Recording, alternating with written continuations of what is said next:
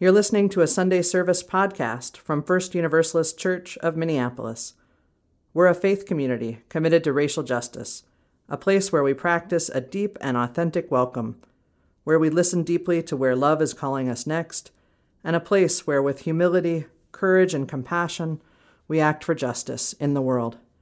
To learn more, please visit us online at firstuniversalistchurch.org.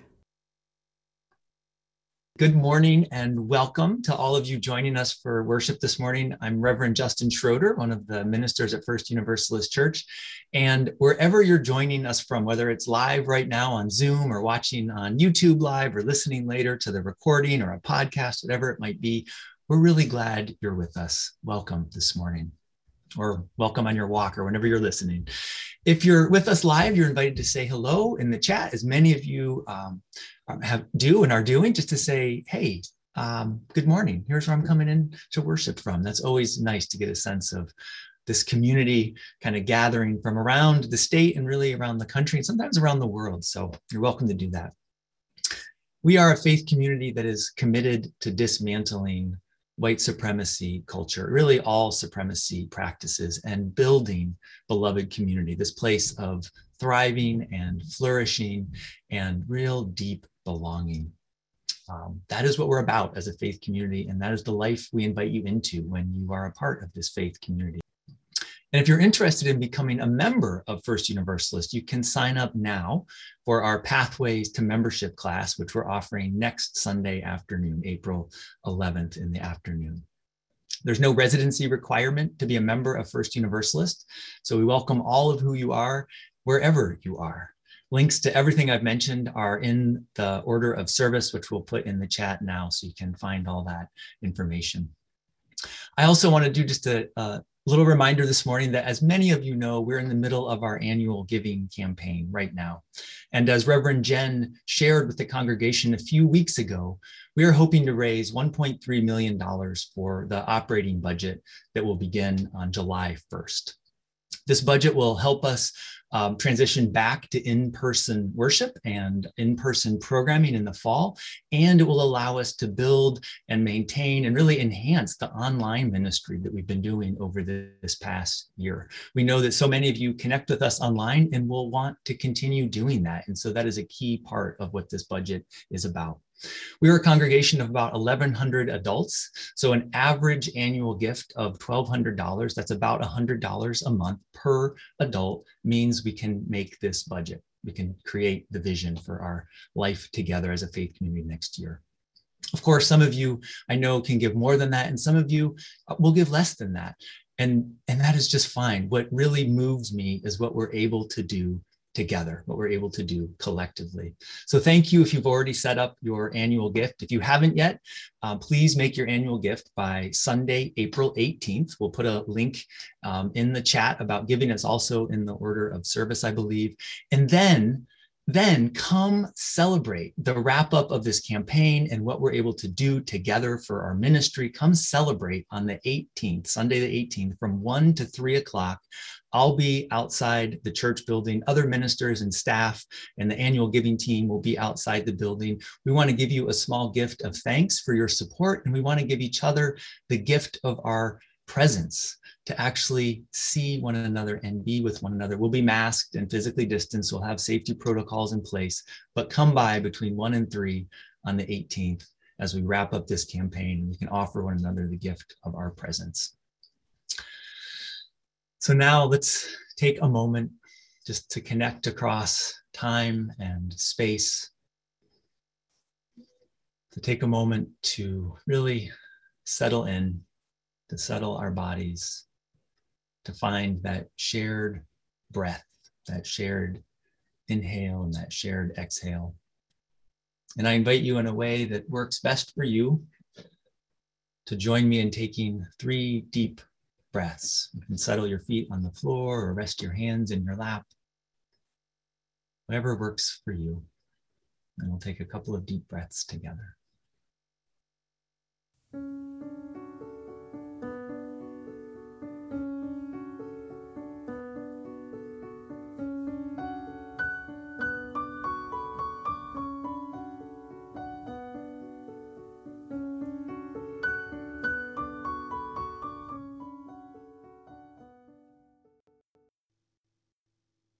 Join us in saying the words for the lighting of our chalice. Love is the spirit of this church, and service is its law. This is our great covenant to dwell together in peace, to seek the truth in love, and to help one another. Hi, I'm Lauren Wyeth, your Director of Children, Youth, and Family Ministries. And I'm going to tell you about something I learned at preschool about 15 years ago. No, I was not the preschooler. My son Ames was the three or maybe four year old at preschool. And I was taking him there one morning. And as we arrived, we were right in time for my lesson. So as the gate latch closed behind us, we headed over toward the sandbox, which was always Ames's favorite place to be. And there were already several kids there busy building a landscape of hills and houses with a trickle of hose water carving a river through their little sand village. And one child was just completing this tremendous feat of engineering. She was digging through a packed mound of wet sand to construct a delicate bridge over the river. And as she finished, she leaned back to admire her work and another child tromped over to check it out. And then that child very deliberately raised his foot, clad in this big yellow rain boot. And it felt like what came next happened in slow motion. The bridge builder and Ames and I watched as this boy brought his boot down in the middle of the bridge and smashed it flat splashing sand and water in the girl's horrified face. And the boy made just a huge mess of the scene. And you could see his satisfaction as he pulled his boot out of the sucking, mucky sand. There was a beat of shocked silence. And then the builder wailed loudly her body rigid with disappointment and anger, and her sandy, wet hands trying to wipe wet sand from her eyes. Well, my immediate reaction then, and I admit this to you now, even though it's not something I'm really proud to share, my immediate reaction was to want to march over to the boy and tell him in no uncertain terms that he had done a very bad thing someone needed to teach him a lesson, and I felt it needed to be soon. But the crying had already summoned the preschool teacher, and she was on her way, so I held back and I waited for her to deal with the boy. The teacher instead made a beeline for the little girl, her attention fixed on the little one's sadness and sandy face. And I nearly interrupted to tell her, hey, that little boy over there, he's the one that did it but the teacher paid me no mind. She knelt down and she used her gentle hands to wipe away the sand from the girl's eyes and get it out of her hair and off her clothes. And then, with a concerned look on her face, she just stopped and watched and waited. And every person in the sandbox, in fact, stopped their work and watched and waited. And the boy, the boy in the big yellow boots, he watched and waited too. Eventually, eventually the girl's sobs subsided enough that she might be able to talk. And the teacher said, That was really upsetting. And the girl nodded. And the teacher said, You feeling a little better? And the girl answered, He broke my bridge and she pointed to the boy. And the boy stood several feet away, looking quite worried. And the teacher said, Oh, how disappointing. And he got sand in my eyes. Did we get it all out? The teacher asked. And as they checked to be sure, the boy moved closer to see. I want my bridge back, the little girl said sadly. I'll bet you do, the teacher answered. Sounds like you're pretty sad about that. And then they were sad about it for a minute together. The boy peered at the girl. At this point, he was looking over the teacher's shoulder, and he looked pretty sad too. What do you need? The teacher asked the little girl. I need for nobody to stomp on my stuff and nobody to get sand in my eyes. Mm-hmm. Do you want to tell him that? The teacher asked her. Mm. The girl kind of shrugged. So the teacher kind of scooched around until she was kneeling behind the little girl. And then the children were face to face. And the teacher said to the girl, Do you need help saying it? And the girl kind of straightened up and she looked straight at the boy and she said, I didn't like that. And the boy said, I'm sorry. And he sounded sorry. I don't want you to stomp on my things, she said really firmly. And the boy said, I won't. And you knew he meant it. You knew it was a promise. And both their bodies relaxed. Better? asked the teacher. The builder, she nodded. The boy, he nodded. I felt myself nodding too.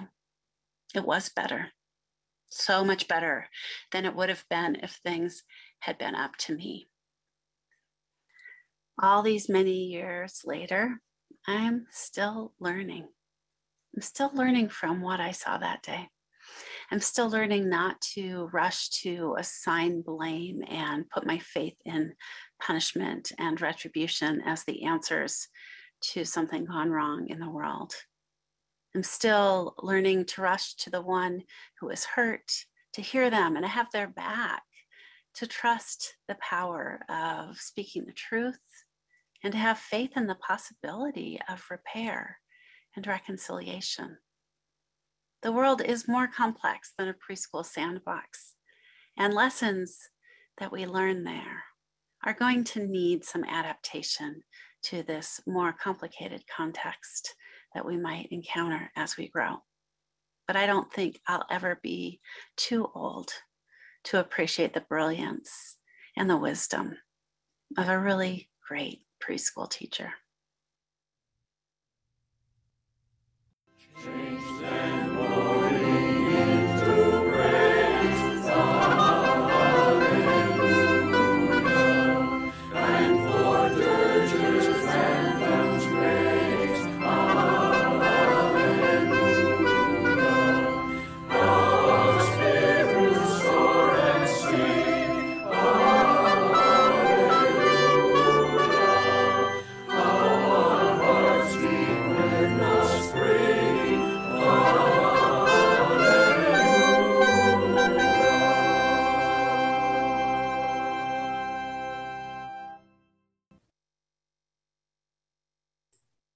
Friends, it's Easter Sunday.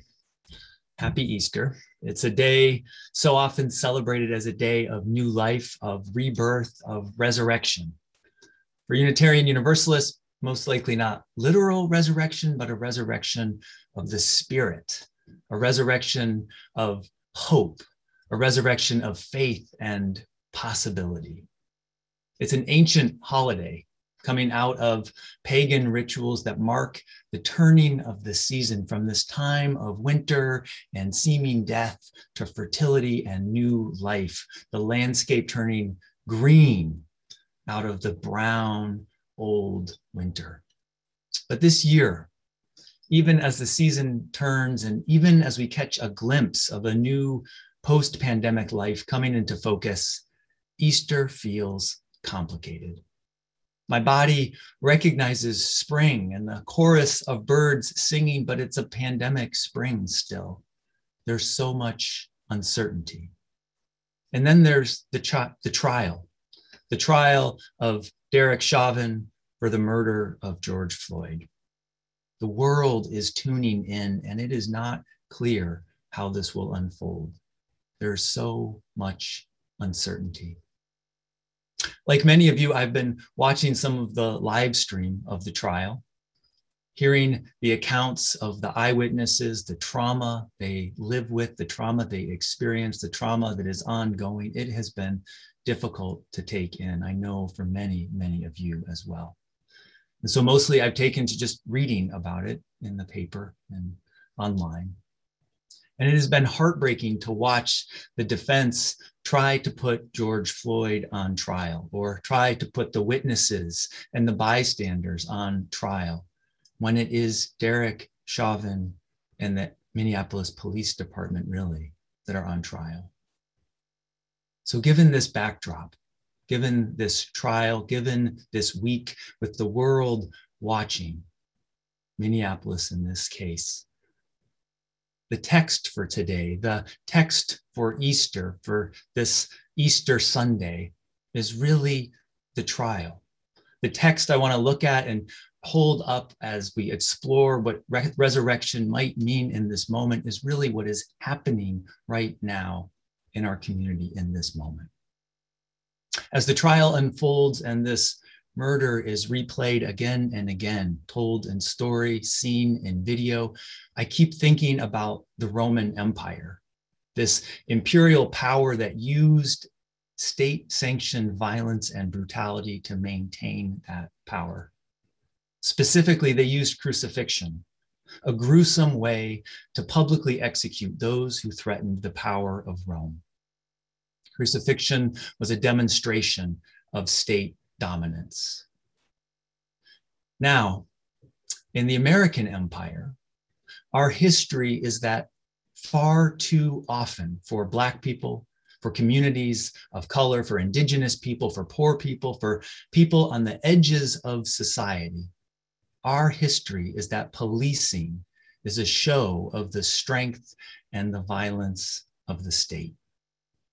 It has been and is still used as a way to threaten or control a Black or Indigenous or people of color population and to maintain white supremacy culture and a racial caste system. Remember, remember that Philando Castile was stopped by police 46 times. That is about maintaining control over a Black body. That is about surveilling a Black body. And that happens to many, many of our siblings of color. Philando Castile was stopped 46 times by the police before he was murdered by them on the side of the road. Maybe you see where I'm going this morning. In ancient Rome, crucifixions happened near public roads and thoroughfares where the crosses and those on them were lined up alongside the road, where thousands would walk by and be reminded of the murderous power of the state. These ancient public displays said, in essence, to those with less power, to those marginalized populations, they said, Know your place. Don't talk back. Keep your hands visible at all times. Don't get angry. Don't try to change the status quo or the hierarchies that exist. If you challenge the dominant authority, the state, this will happen to you. What happened to George Floyd was like a public crucifixion. This is the backdrop for Easter. This trial and this context of state violence and oppression. This is the context for Easter. And if we go back 2,000 years to the life and ministry of the teacher Jesus, we see that he knew the dangers of challenging Rome, challenging their power, and he still did it. In his ministry and actions, he proclaimed that Rome's leadership and those who acted in concert with Rome's leadership, they were corrupt. He proclaimed that Rome's sense of justice, Rome's more morality, and their, their sense of rightness was completely compromised. He proclaimed that too many people had aligned themselves with the benefits of the Roman Empire and they had forgotten the mandate to love their neighbors and to love life and to work for justice. Jesus, the teacher, proclaimed that this mess of a world 2,000 years ago was coming to an end. That's what he preached. And a new season of God's love, God's justice was about to be ushered in. Jesus was preaching that another world was possible, a world in which the hungry would be fed, that the last would be first, and that no one would die handcuffed under a police officer's knee because of a counterfeit $20 bill. Jesus was preaching that this old social order, this caste system, would be upended and a more just world would be ushered in. That was the message of this teacher, Jesus. And just like the story that Lauren shared with us early, just like in that story, Jesus did not put his faith in violence, in punishment, in retribution he centered and spoke on behalf of those most impacted by injustice. He walked and knelt and moved with them, just as that teacher moved to that little girl who had experienced the harm. Jesus confronted empire with loving, nonviolent, disruptive, direct action. And doing so cost him his life. But the Roman Empire mis calculated. The Roman Empire miscalculated because the vision and the message of Jesus didn't die with Jesus. It has been reborn countless times since in human hearts. It has been reborn in people who realize that they too can embody love, can confront empire, can fight for a flourishing world for all. That spirit cannot be crucified. And that spirit is alive still, maybe more alive now than in, in, the past. In this moment, in these years, that spirit is alive. It is alive. It is alive in football player Colin Kaepernick, who confronted the American empire with nonviolent direct action. In 2016, Colin Kaepernick and other NFL football players started kneeling during the national anthem. As Kaepernick said, I am not going to get up to show pride in a country that oppresses Black people and people of color. There are bodies in the street and people getting paid leave and getting away with murder. And I'm certain that Colin Kaepernick knew also that Francis Scott Key, the author of the Star Spangled Banner, the, what we know as the national anthem, he knew that Francis Scott Key was a slaveholder, and Francis Scott Key believed in the superiority of white people. He knew about the verses of our national anthem that we don't sing. Confronting the American empire and police brutality by kneeling during the anthem brought death threats and cost Kaepernick his job as an NFL quarterback. But he was right to call out the hypocrisy of the American empire, this so called land of the free. He couldn't stand for a hymn or a country that told a lie, a lie about freedom for all when that just wasn't true. And that's what empire demands. Empire demands that we live a lie. White supremacy demands that we live a lie. Empire demands that we know our place and the place of others and then maintain those structures of oppression. Empire demands and sanctions punishment and violence to maintain that system. And empire says, this is how things are. This is the way it is. This is how it will always be, period. But the story of Easter and the story of people and communities that confront empire reminds us that another world is possible, another way, another life is possible. And it's not without risk, but it is possible. When the old ways are confronted or the tools of empire are subverted, something new and transformative can emerge and can be born resurrection is possible. And so now this morning, we're going to have an embodied musical experience of that reality.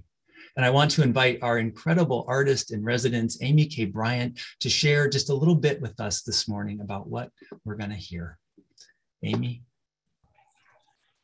Good morning, everyone. Uh, so you're about to hear the words to the Negro National Anthem sang in the tune of the Star Spangled Banner by the Give Get Sextet. I wish I could take credit for this genius idea, but we are inspired by a jazz singer in Colorado named Renee Marie, who was the first person to create this arrangement, at least as far as I know. So, what you're going to hear is our version. It's a, a sonic version of Kaepernick kneeling on the football field. It is our artistic confrontation to American nationalism as it is um, you know, put on a pedestal in terms of our, our Constitution and our anthem. We feel that if if you have more reverence, if the song is more sacred to the citizens than the lives of the citizens themselves, then there is a disconnect between the reality and the notion of a land of the free and a home of the brave. And so the song is about a battle and it's about the victory after the battle and it kind of sets up that okay now america is established but the battle for our country's identity and for our character didn't end with that victory and this song is our intention to march on until victory is won so now take a listen to lift every voice and sing sung in the tune of the Star Spangled Banner.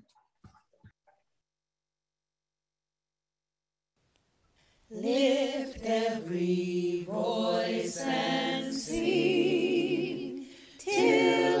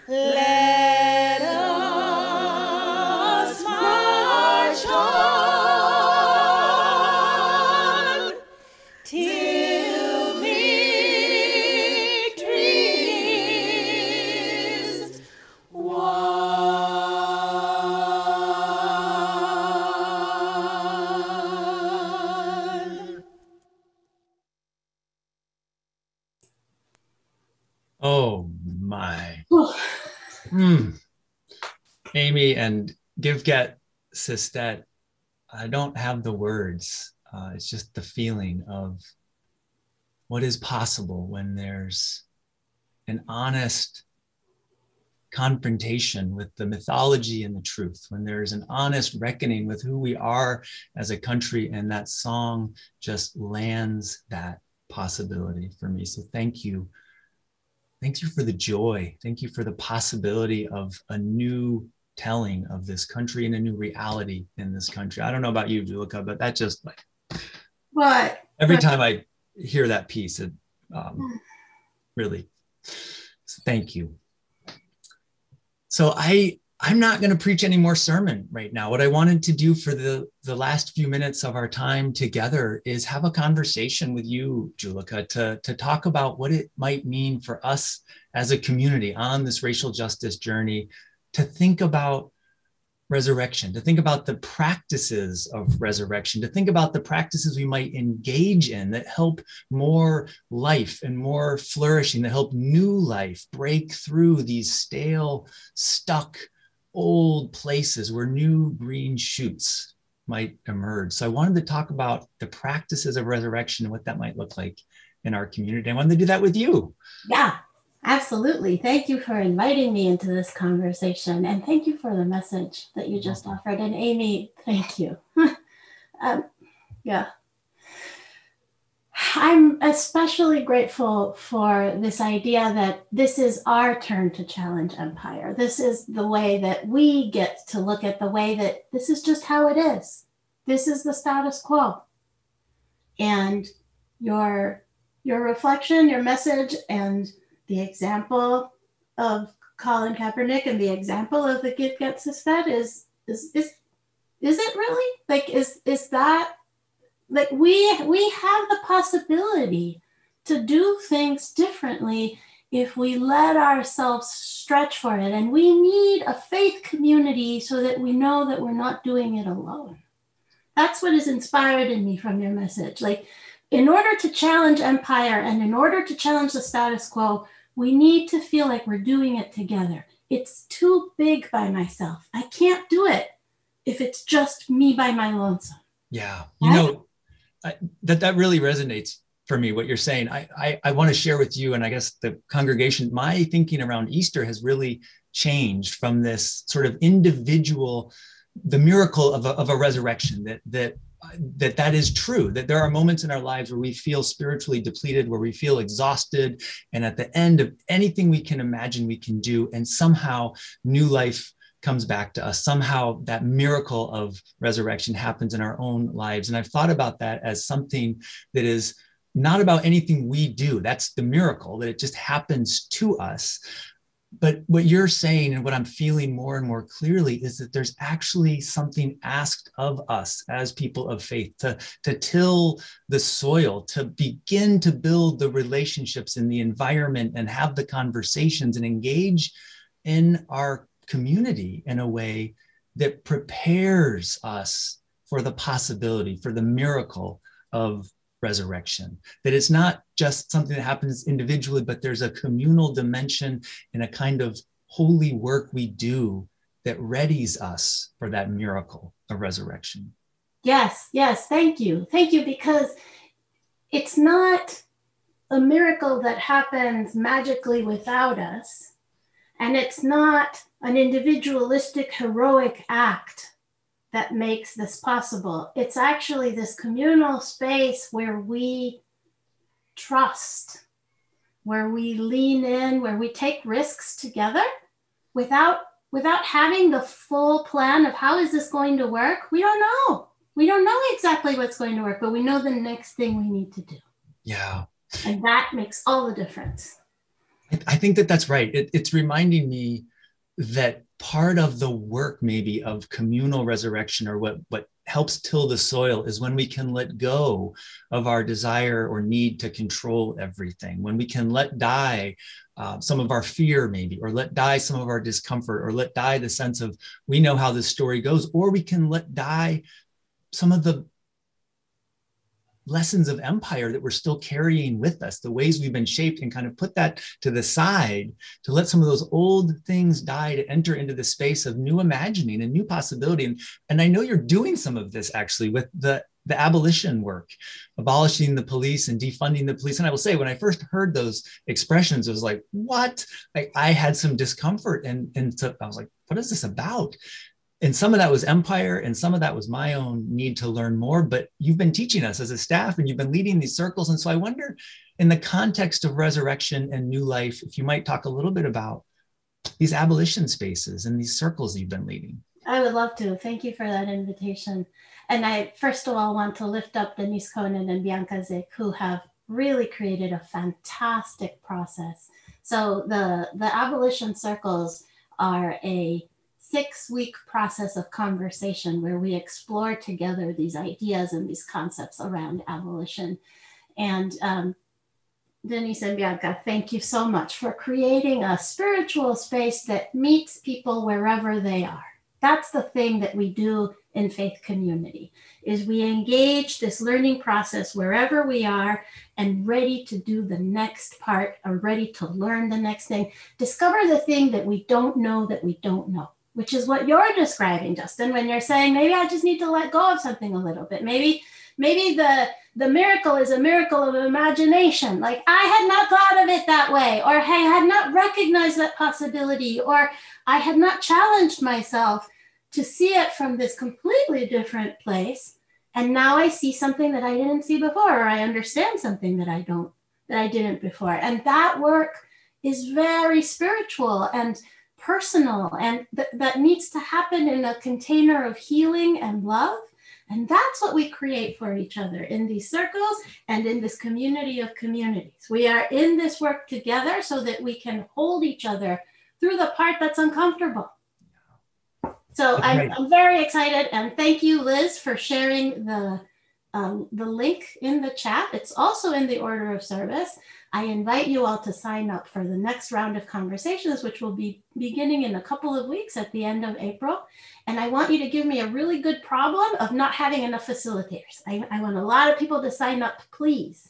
I welcome you there. And um, other facilitators in First Universalist have volunteered to support this process, and I'm super grateful. Thank you so much. And, and I think what I would what I would say, I'm so glad you're leading these circles and so grateful for Denise and Bianca to help with the curriculum, is that coming in, I invite you to come into these spaces just open and curious, live that part of our faith, this desire to discover truth as it unfolds and that responsible search and meaning.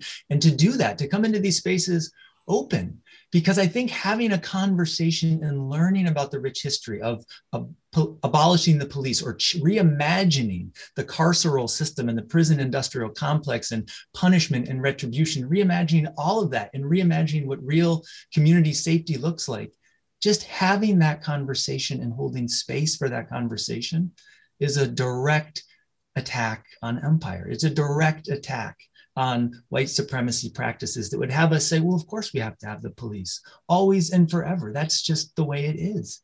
But that's not the way it is. A new way is possible, something else can be born. And so we want to invite you into these abolition circles. And Julica, I think you had a poem that spoke to this possibility, yeah? poem that captures this this work. And so thank you for for um, teeing me up for that. This is Spilling the Light, as, as, and you've heard me share it before because I love my colleague and friend Theresa Soto, who has such wisdom. And this is their poem, Remembering the Future.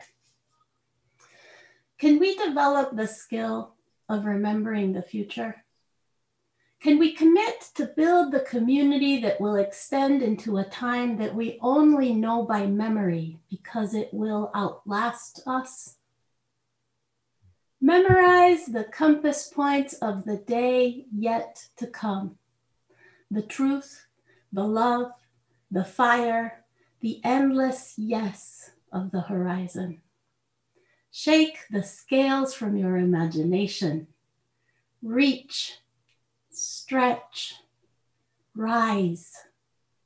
There is no more time for pretending that everything can be all right without your care without your attention. You can mourn, grief being more real at times than the promise of the sunrise, more real than the piece of the moon that by inconstant silver turns, disappears. And yet, while we may mourn changes, losses, deceptions, and betrayals, beneath the ash, we find the ember we weep, and then, as we have learned from labor movements, we organize. Remember the day toward which we gather, the tomorrow toward which we advance. It is with your actions today that you engage that muscle memory, that sense of smell, the ragged velvet feel of a day that you have never lived. It is also your day. Remember it well. Amen.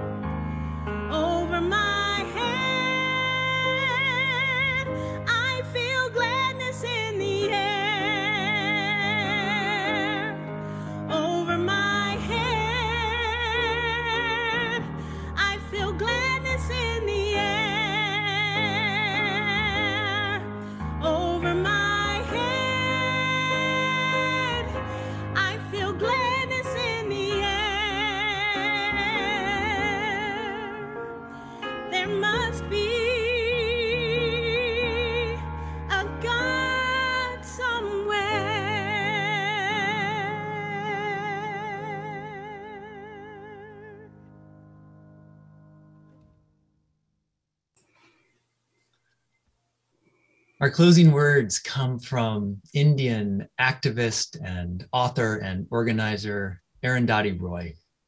She writes, our strategy should be not only to confront empire, but to lay siege to it, to deprive it of oxygen, to shame it, to mock it with our art, our music, our liter- literature, our stubbornness, our joy, our brilliance, our sheer relentlessness and our ability to tell our own stories, stories that are different from the ones we've been brainwashed to believe. Remember this, she writes we be many and they be few. They need us more than we need them. Another world is not only possible, she is on her way. On a quiet day, I can hear her breathing. Yes. Remember this. We be many and they be few. They need us more than we need them. Another world is not only possible, she is on her way. On a quiet day, I can hear her breathing. Yes, we can. Amen. Amen. Hmm. And so, as we prepare to leave, I am going to sing you out live. So, forgive me in advance if I'm a little off key. Here we go. Join me, please. Let's stay muted in um, in singing. Go now in peace. Go now in peace. Go now in peace. May the spirit of love surround you everywhere everywhere you may go. Thank you, Julica. Friends, there's a lot happening after our service, including fellowship hour for all identities and for our Black, Indigenous, people of color community. There's our UU 12 step recovery group and a lot of other things. They're all listed in your order of service. And now, as we extinguish our chalice and end our time together, we do not extinguish the flame in our hearts. May that flame of justice, that flame of commitment, that flame of love burn brightly until we are together again. Lift every voice and sing till earth